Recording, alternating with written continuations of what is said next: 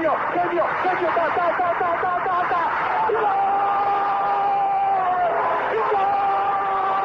Dennis Bergkamp, Dennis Bergkamp, Dennis Bergkamp neemt de bal aan. Dennis Bergkamp, Dennis Bergkamp, Dennis Bergkamp, Dennis Bergkamp, Dennis Bergkamp. Posse de bola para Portugal, vai Éder, vai Éder, vai Éder, vai Éder, chuta, chuta, chutou! Gol! Gol!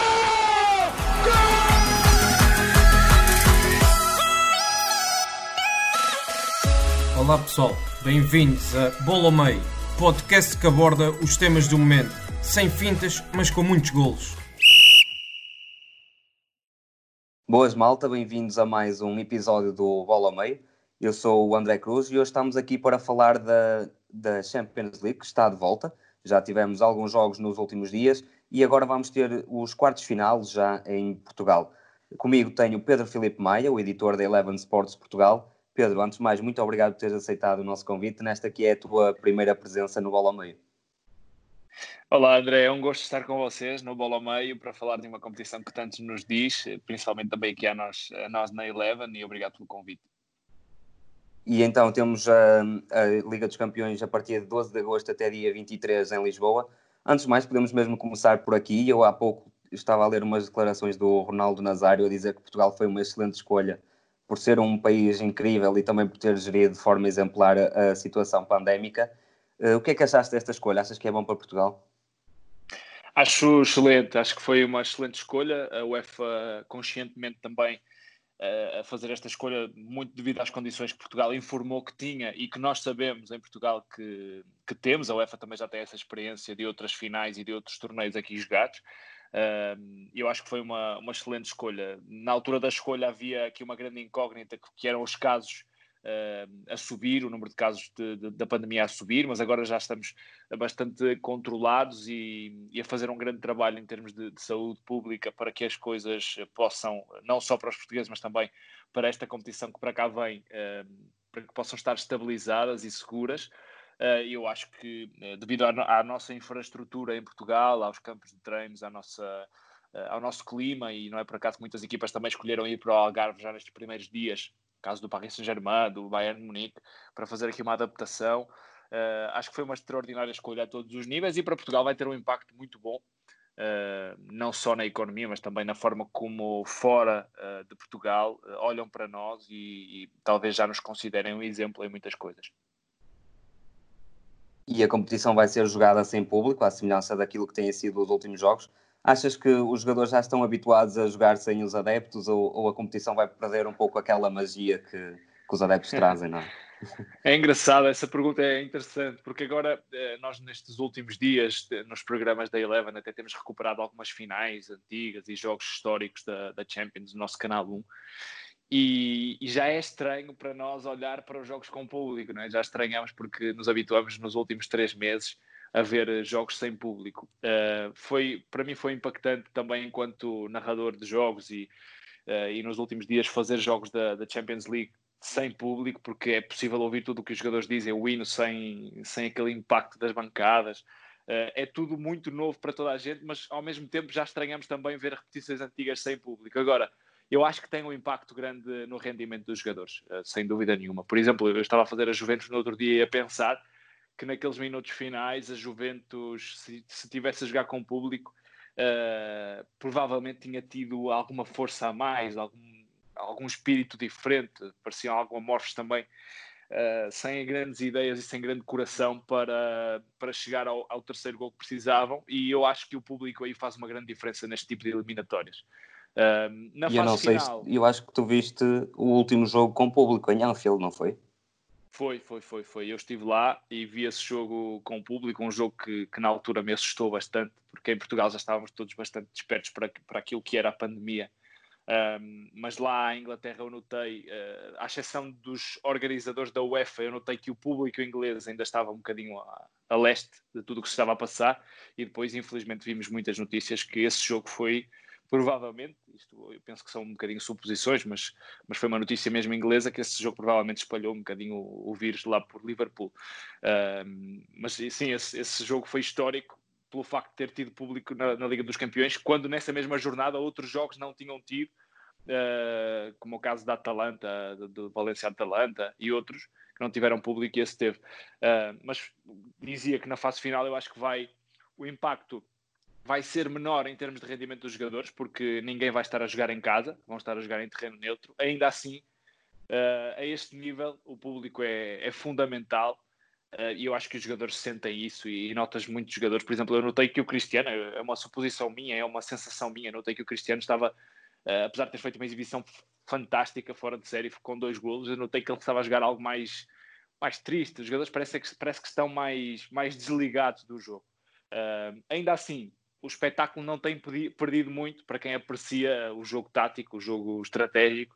Acho que aí temos tido jogos a bom nível e vamos ter com certeza na fase final. Sim, os efeitos sonoros também têm tentado compensar um pouco a falta de público, não é? Sim, nestes oitavos não tivemos, por acaso, uh, a UEFA não, não, disponibilizou, mas na fase final vai haver uh, público digital, digamos assim, uhum. para, para, para, ter aquele conforto na transmissão. Isso é, uma, é algo que, que vai ser inovador também na final, na fase final. E podemos agora também passar para o, para o jogo jogado. E olhamos aqui para as oito equipas que já se qualificaram: o Atalanta, Paris Saint-Germain, Leipzig, Atlético, Barcelona, Bayern, City, Lyon. Temos grandes nomes, mas temos também nomes não tão sonantes e há um, um, nome sonante de um peso, um peso pesado aqui desta competição, que é o Real Madrid, que é eliminado pelo segundo ano consecutivo nos oitavos de final. Mesmo tendo ganho o campeonato, o Real acaba por, por cair nesta fase. Uh, achas que também está a sentir um pouco a falta de Cristiano Ronaldo? Eu acho que foi um divórcio mal resolvido entre as duas partes. Acho que nem um nem outro ficaram melhor resolvidos na vida depois do divórcio Real Madrid Cristiano Ronaldo. Uh, foi um divórcio por desgaste, eu diria, e porque queriam experimentar, uh, o Cristiano queria experimentar uh, novas aventuras também, mas eu acho que ninguém ficou a ganhar. E claramente que tanto o Cristiano como o Real Madrid, Madrid nunca mais tiveram o sucesso que, a solo que tinham quando estavam em, em conjunto. o Cristiano nunca mais chegou, salvo erro, a, acho que nem aos quartos de final. E... O ano passado. Chegou o ano, o passado, passado e foi eliminado pelo Ajax, que havia eliminado o Real Madrid também. Exatamente, exatamente. O Real Madrid não avançou para os, para os quartos, nem o, o, Cristiano passou dos, dos quartos. Foi a última fase onde chegou. Nem, nem sequer teve na discussão dos quatro melhores da Champions, nem um nem outro. Portanto, foi um divórcio que, que, que foi mau para, para os dois lados e eu acho que uh, o Cristiano tem um ADN muito, muito Real Madrid e, e precisa daquela estrutura, daquela equipa que tinha no Real Madrid para o ajudar. E foi engraçado o Pirlo dizer agora estes dias que ia fazer. Uh, de tudo para a equipa criar condições para entregar bem a bola ao Cristiano Ronaldo, e eram um bocadinho essas condições que estavam criadas no Real Madrid, e que eu acho, e ficou evidente isso contra o Lyon, que a Juventus não tem uh, para entregar ao Cristiano. Um,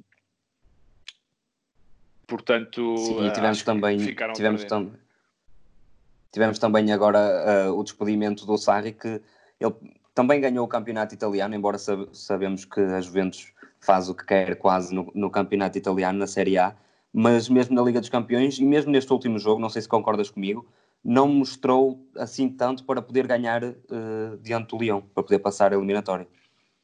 Não, não. É, foi Cristiano a puxar a equipa por uma corda e a, a fazer uh, uh, o possível para esconder um bocadinho a falta de ideias da Juventus. Para mim, foi uma desilusão o Sarri nesta Juve Uh, ele disse que o campeonato foi o mais difícil dos últimos anos, talvez tenha sido por todas as contingências, mas quando teve que jogar para uh, impressionar, como era o caso do, do, Lyon, que era uma equipa bastante bem organizada, não, não se desvaloriza o Lyon, mas a Juventus tinha obrigações diferentes uh, e não houve ideias. havia o Alexandre a, a, puxar pela equipa pelo lado esquerdo, havia o Cristiano um bocadinho quase a, a todo o terreno a puxar pela equipa na frente e depois, faltando de Ibala, Higuaín não é nem de perto uh, uma solução uh, viável para a equipa uh, e faltou um bocadinho cérebro e ideias à equipa. Acho que Sarri, nesse aspecto, foi um, um fracasso na, na, Champions League, sobretudo, e acho que, que, só se pode queixar de,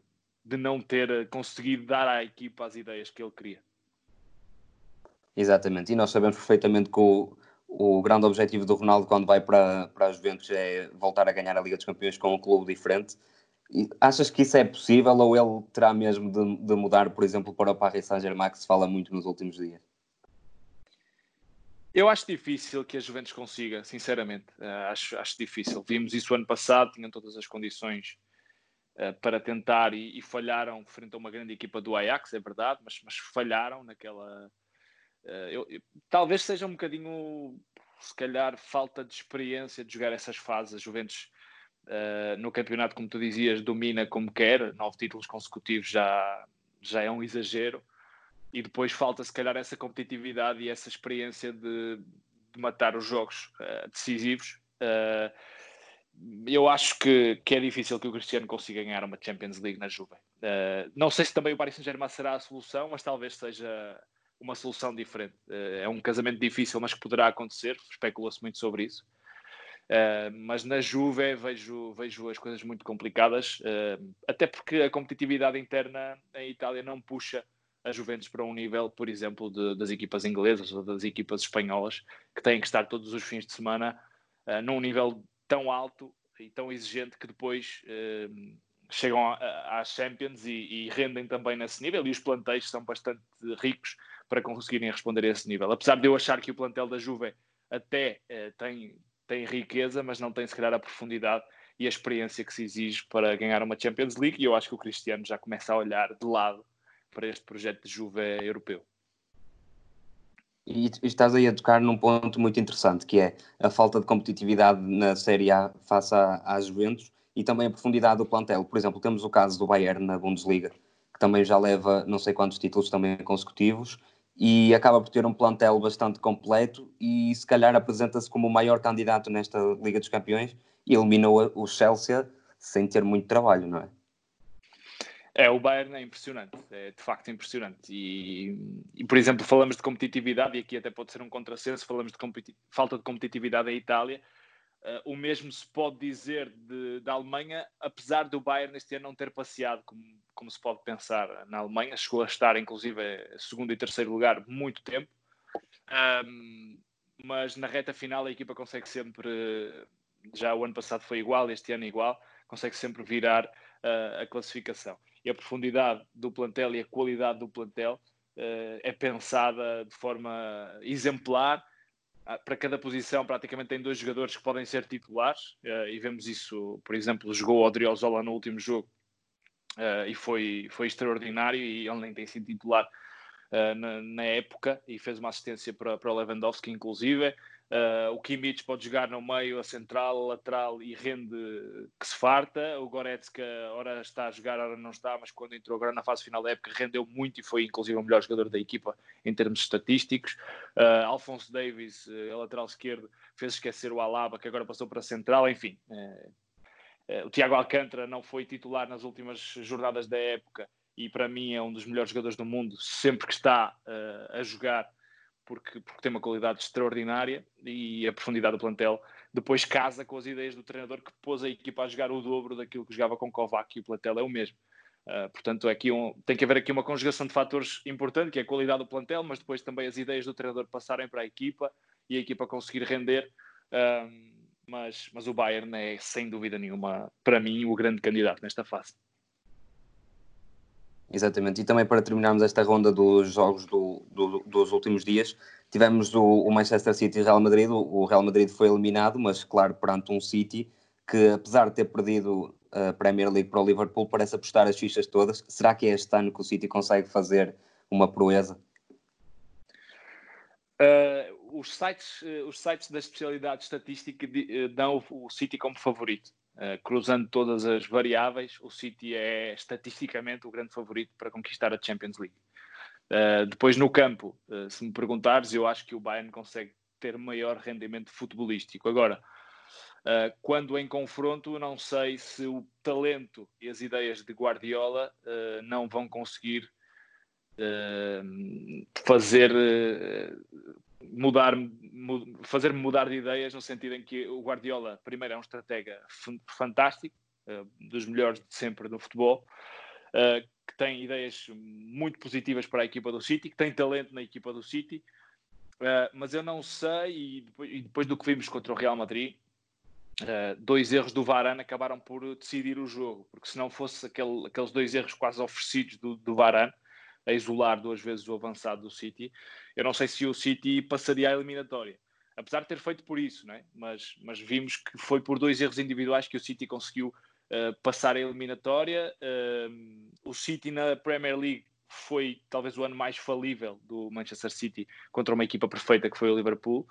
Um, eu tenho aqui um bocadinho de dúvidas sobre a, a, irregularidade do City. É só isso que eu queria perceber melhor agora uh, no jogo contra o Lyon.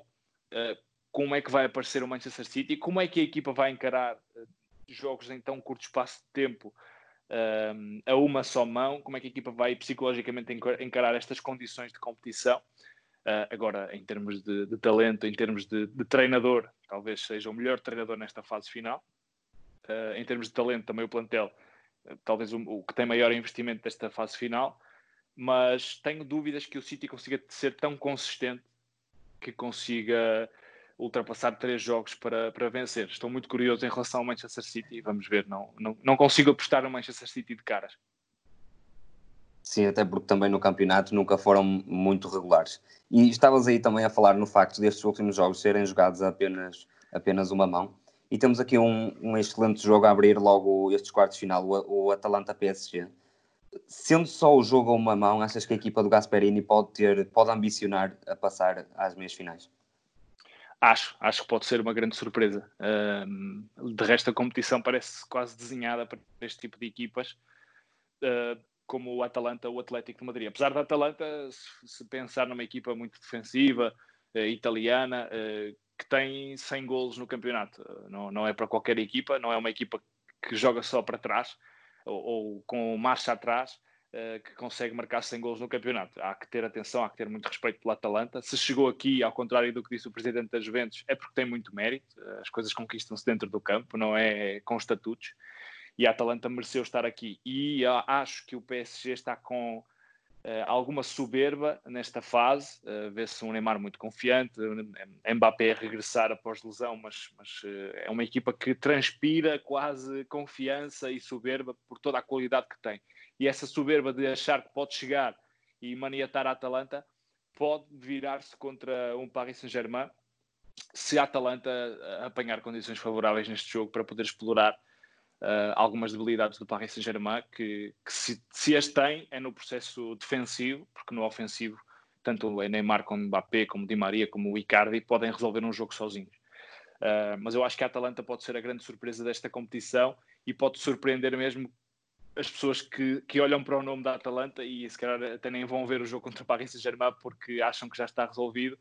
Uh, se calhar se a Atalanta passar, as pessoas não, não vão ficar surpreendidas pela qualidade que vão apresentar acho que, que é uma equipa que não tendo o nome dos outros que estão na fase final, que vai, vai dar muita luta e muita dificuldade ao Paris Saint-Germain. Exatamente, e a Atalanta promete sempre espetáculo, porque apesar de sofrer muitos gols, também marca bastante.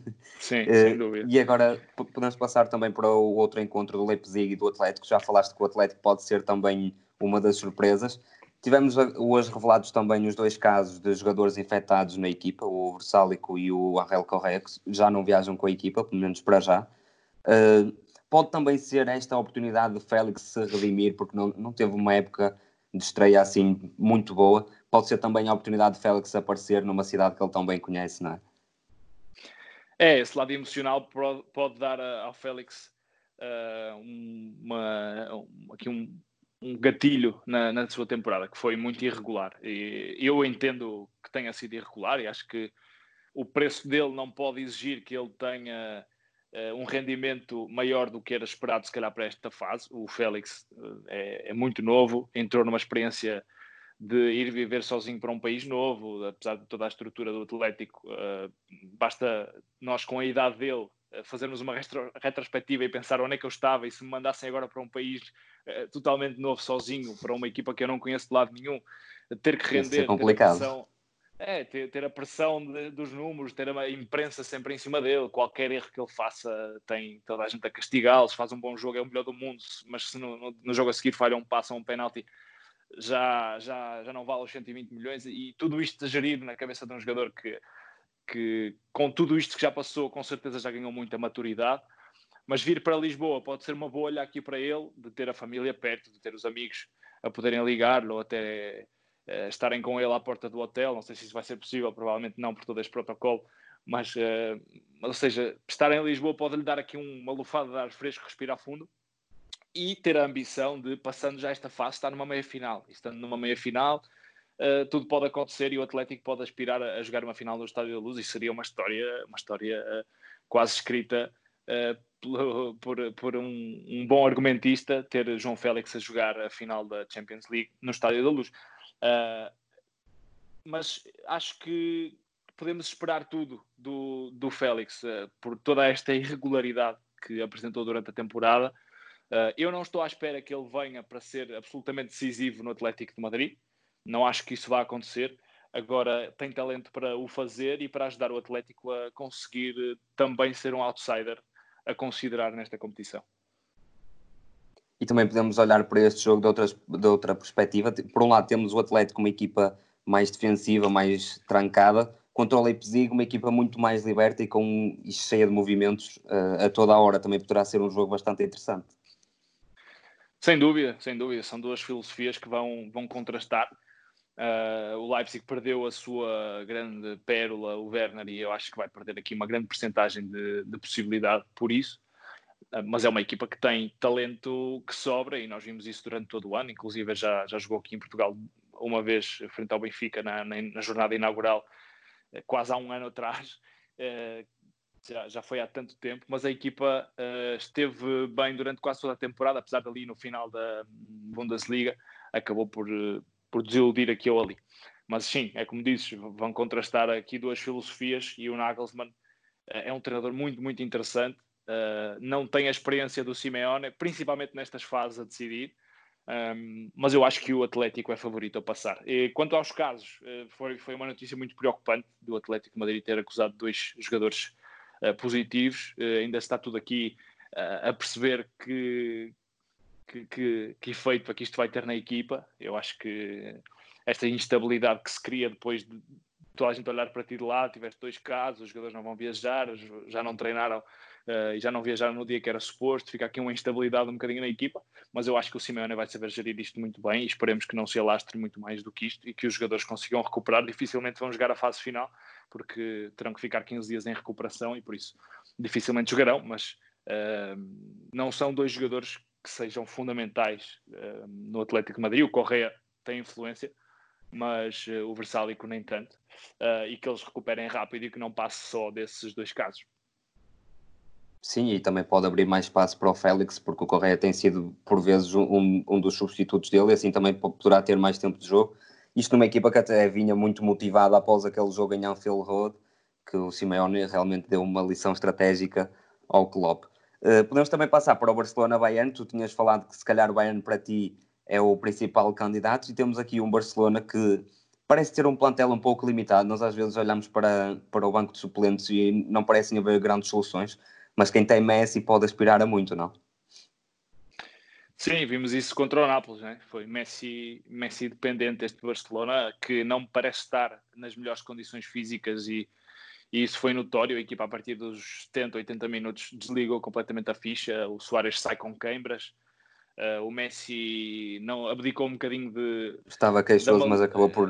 por é, sim, acabou por jogar. Da, da maluqueira de, de, ir para a frente a todo custo e geriu, se calhar também a experiência dos últimos dois anos, geriu a eliminatória também tendo bola e jogando para trás, não indo constantemente para a baliza. A equipa apresentou aqui um bocadinho de dificuldade física. Uh, é uma equipa do Barcelona que uh, só o facto de, por exemplo, o Nápoles ter conseguido ter mais bola uh, nos 90 minutos, teve quase 50, mais, mais de 50% de posse de bola em campo, não, mostra que não é um Barcelona uh, esmagador, é um Barcelona que passa por dificuldades, mas quem tem Messi arrisca-se a ganhar tudo o que, o que entra, né? porque o Messi, vimos, ganhou um penalti, faz um, um golo, faz outro fantástico, foi anulado por, por um pelo, quase a bola toca-lhe ali de raspão no braço e o árbitro marcou marcou uh, falta uh, e o Messi pode decidir qualquer jogo. Agora, a equipa estando Messi dependente e decidindo um torneio em 15 dias, uh, o Messi não vai chegar para tudo. Tem que haver mais Barcelona, claramente. O anos tem que montar estrategicamente a equipa de forma mais sólida, acho eu, para conseguir alimentar o Messi, porque o Messi não vai andar a correr 90 minutos durante três jogos e não vai chegar fresco à decisão e isso tem que acontecer se o Barça quer ser candidato, porque se for uh, enquanto equipa, enquanto dinâmica, se colocássemos a teoria em cima da mesa, e isso vale o que vale no futebol, mas uh, em teoria o Bayern neste momento parte como favorito. E tu já falaste também da questão da irregularidade do Manchester City, mas achas que o Lyon, uma equipa que ficou em sétimo lugar na Liga Francesa, não conseguiu sequer o apuramento para a Liga Europa, achas que consegue fazer frente a uma equipa tão forte como, como o Manchester City?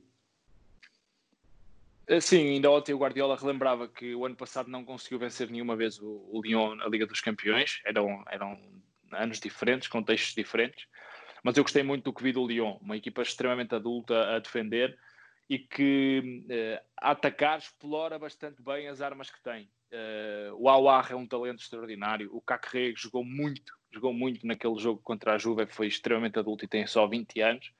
E depois o Ekambi e o Depay, o Depay não está a top neste momento, mas é um jogador que faz sempre a diferença. Uh, o Ekambi é muito rápido. Uh, e um Manchester City. E tem também o, o Bruno Guimarães no, Guimarães, no meio campo. Sim, é, de lembrar que ele faz, fez só contra a Juve, penso que o segundo jogo na Liga dos Campeões e, e, uhum. e foi, foi um jogador extremamente com, com muito sucesso. O, o Cornet é muito regular.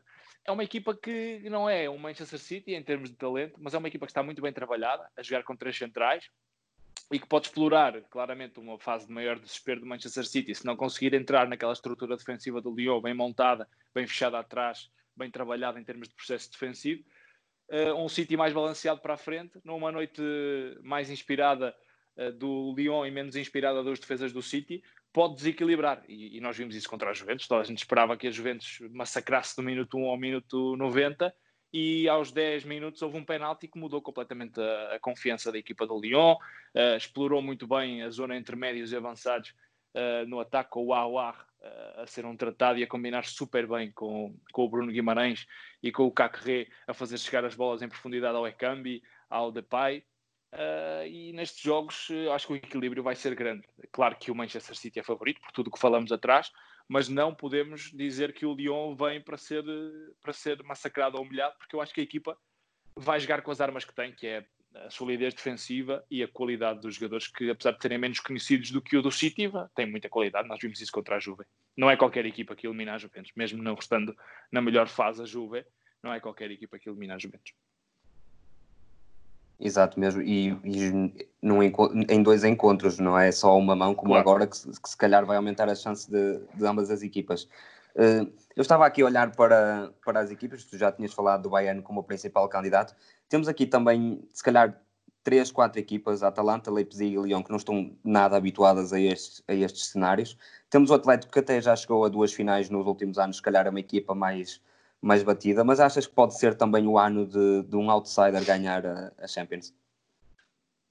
Acho que sim, eh, porque eh, as duas únicas equipas que têm títulos estão do mesmo lado do sorteio, ou seja, só uma é que pode ganhar, o Bayern e o Barça. Todas as outras vão ser uma estreia e pelo menos na final vamos ter um estreante uh, a poder vencer. Uh, o Atlético de Madrid não é o caso, já chegou às finais, mas nunca venceu, só tem Liga Europa e Taça UEFA. Um, eu acho que pode ser um ano de surpresa e, e, melhor do que este ano. Acho que dificilmente haverá essa possibilidade, uma possibilidade melhor de uma equipa outsider conseguir conquistar o título. Um, a ser, eu apostava mais numa Atalanta uh, do que propriamente no Lyon, porque vai ter um caminho muito mais complicado. Um, mas e também um Atlético de Madrid que poderá vingar as duas finais perdidas, inclusive a final de Lisboa que perdeu contra o Real Madrid acho que, até pela forma como o Atlético de Madrid terminou o campeonato, acho que o Atlético pode ser aqui o, o verdadeiro outsider a considerar. A Atalanta será sempre muito mais complicado, até porque não vai contar com o Ilicic uh, nesta fase e o Ilicic teve um peso extraordinário na Liga dos Campeões, sobretudo. Um, mas eu acho que pode ser um ano muito interessante para o futebol. Uh, revelar aqui uma, um outsider a conseguir uh, bater um grande europeu eu acho interessante, Pedro, que tu não coloques o, o Paris Saint-Germain nessas contas, porque se calhar a maioria das pessoas coloca mesmo. Uh, sim, não estava a considerar o Paris Saint-Germain um outsider, acho que o Paris, Paris Saint-Germain é um candidato. Uh, nesse, foi uhum. só nesse sentido que eu não, que eu não elegi o PSG. Claramente o PSG é candidato desde há três anos para cá acho que o PSG é um candidato que tem desiludido, uh, nomeadamente naquela eliminação contra o Manchester eu pensei, United. Eu pensei mesmo que não estavas a incluir porque eles têm de facto sido talvez eles e o Manchester City as maiores desilusões pelo investimento, não é? Certo, certo. Não, eu estava a colocá-los no sentido em que eles são candidatos assumidos e não outsiders. Acho que o, o PSG não pode ser um outsider. Nesse sentido, até eu acho que o Atlético é mais outsider por tudo o que fez na época do que o Paris Saint-Germain. Acho que eu considero mesmo o Paris Saint-Germain um candidato a vencer, uh, mas, mas tudo depende do contexto da equipa no jogo contra a Atalanta, que eu acho que vai ser muito, muito equilibrado, muito interessante de, de ver. Não será o jogo com mais audiências do ano, mas será o jogo que vai ter lá o nicho do futebol agarrado, porque vai ser um jogo muito interessante. É talvez o jogo em maior cartaz, embora um Barcelona Bayern puxe mais, mas o Atalanta PSG seja mais atrativo para o, o verdadeiro espectador do futebol. E estamos aqui a falar, a falar do Bayern ser uma, uma super equipa e estar em excelente forma, e para isso muito contribui o Lewandowski, que tem feito uma época extraordinária, e ele só está a 5 golos do máximo de golos desta competição, do Ronaldo, que foram 18, e ele já uhum. leva 13. Achas que ele tem sido a principal figura? E até te coloco outra questão, se houvesse bola de ouro, e caso o Bayern vença a Liga dos Campeões, era o principal candidato?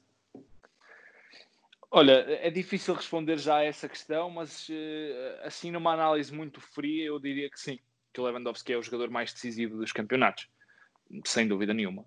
E então se, o, então se o Bayern conquistar mesmo a Liga dos Campeões, acho que é o, o jogador mais decisivo na Europa neste momento.